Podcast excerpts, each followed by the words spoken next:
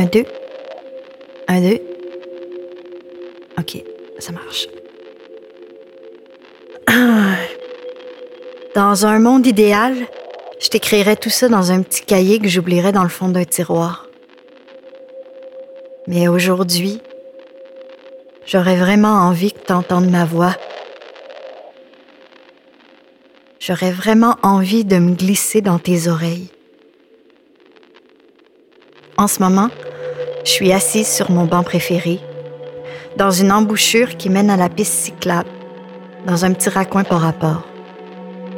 C'est un peu par rapport parce que ça fait lien entre une zone industrielle full béton, un parc plein d'enfants avec du gazon puis des arbres, des condos neufs, laids et froids comme l'acier inoxydable, puis les beaux triplex de briques et de bois, décorés d'escaliers en colimaçon en fer forgé.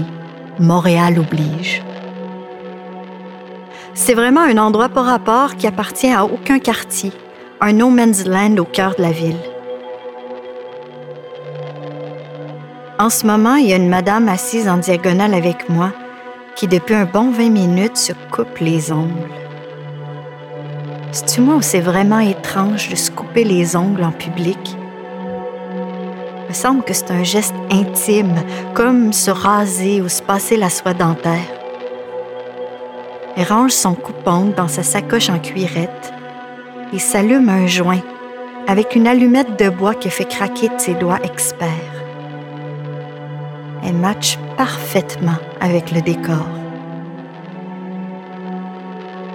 Je te raconte tout ça parce que je suis un peu perdue.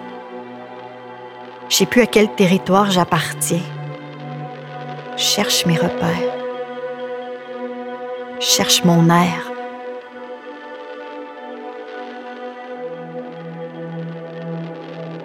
Il n'y a qu'un endroit où je me retrouve où tout s'inscrit dans un sens parfaitement orchestré et cohérent. Ici, sur mon banc. Quand je suis assise sur mon banc, qui lui est assis à califourchon sur le point de rencontre de toutes les frontières. Quand je suis assise sur le point de friction de mes territoires qui s'entrechoquent. Quand je suis assise sur ce trou noir et que je suis avalée. Là, et seulement là, je respire. C'est ça que je voulais te dire. Je suis avalée par la ville Étrangement, it makes sense.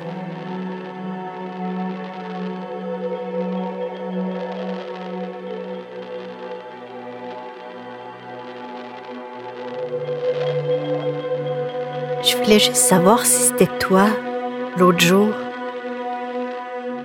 Ouais, l'autre jour, je marchais. J'avais pas vraiment d'itinéraire, je marchais. Assez lentement. C'était pas clair en commençant à marcher, mais rapidement, j'ai su que j'allais aboutir sur mon banc. C'était devenu clair. J'avais l'esprit un peu vide le regard un peu triste, je pense. Je me suis vue dans une vitrine, puis je trouvais que j'avais l'air d'un personnage de film en noir et blanc, où il se passe pas grand-chose. Les films mélancoliques où les personnages font l'amour sans se parler, puis qui fument des cigarettes en regardant par la fenêtre. En tout cas, quand je me suis vue dans la vitrine, j'ai trouvé ça beau, mon air triste. Mais ça m'a fait sourire, parce que je n'étais pas spécialement triste. J'étais aérienne. Puis je marchais la tête vide, puis c'était agréable. À un moment donné, il a fallu que je sorte un brin de ma rêverie pour assurer ma survie en vérifiant qu'aucune automobile pressée menaçait de me tuer en ignorant son stop. C'est là que j'ai vu sur l'autre trottoir un gars qui courait. J'ai juste eu le temps d'attraper une image de son épaule puis de son dos juste assez d'indices pour que je manque d'air. Je suis pas mal certaine que c'était toi. La taille, la stature, la couleur des cheveux, les lunettes qui peinent à rester en place, l'ombre de la barbe. C'était tout toi. J'étais pas certaine à 100% que c'était toi, mais j'étais assez certaine pour que le souffle m'arrête. J'aurais pu aller vérifier en courant pour te rattraper, mais comme tu courais déjà, il aurait fallu que je cours très vite pour te rejoindre. Je suis crissement penchée. Puis juste de voir ce qui était peut-être toi, ça m'avait déjà fait monter les poumons d'engorge. Un maudit plan bâtard. J'aurais couru, crié ton nom, un inconnu se serait retourné, j'aurais été en sueur, rouge, j'aurais commencé à m'excuser, puis en milieu de phrase, j'aurais vomi sur ses pieds. Il n'aurait pas su quoi faire. J'aurais été vraiment gênée. Alors, j'ai décidé de rester avec ma molle conviction que c'était toi. Et depuis ce moment-là, je continue à chercher mon souffle. Est-ce cardio de marde.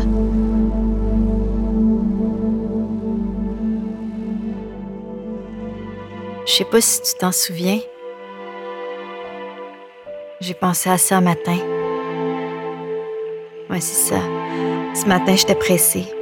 J'avais trop snoozé, j'avais trop bu de vin la veille, mes yeux refusaient de s'ouvrir, le soleil me faisait l'effet de poignard dans le globe oculaire. Mais fallait j'aille travailler, pas le choix, fait que j'ai pris un Uber. Et puis là, dans la voiture, ça m'a frappé. Comme un coup de pelle d'en face.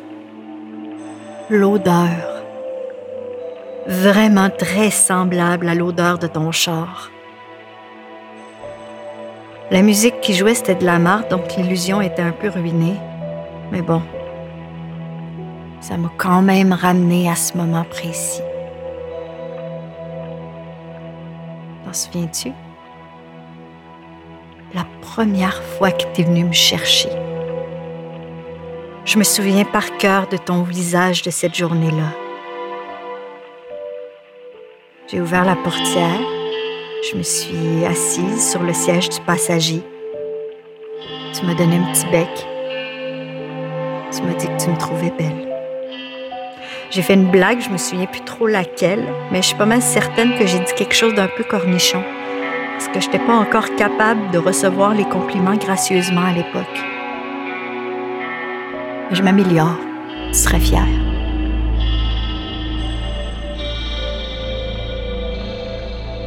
On a pris la route. J'étais confortable dans ta voiture, mais nerveuse. Tu regardais devant, puis moi, je regardais le paysage défiler à travers la fenêtre. Je lisais ton corps tendu, tes sourires un peu plus rares qu'à l'habitude. On parlait peu. On écoutait la musique. On s'est arrêté à un feu rouge. On était presque arrivé à destination. Là, tu as caressé brièvement ma cuisse, puis ton regard s'est déposé à mes pieds. On a vu en même temps cet imperméable bleu appartenant à ton fils. Tes yeux s'y sont arrêtés un peu trop longtemps pour cacher ton trouble. Le feu est passé au vert de appuyer sur l'accélérateur et j'ai vu dans ta respiration ton vertige.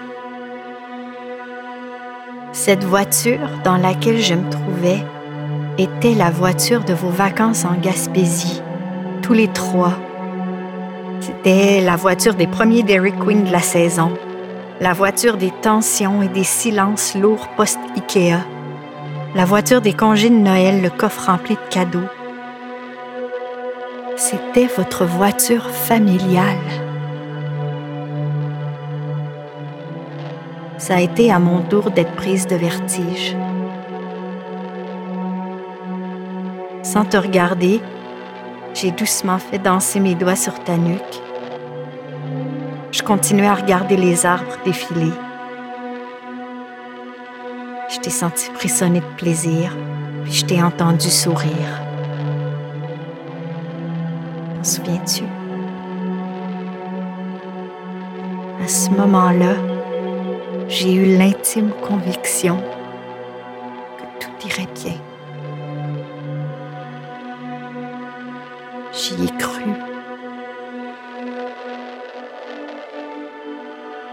Ce matin, dans mon Uber, j'ai pleuré.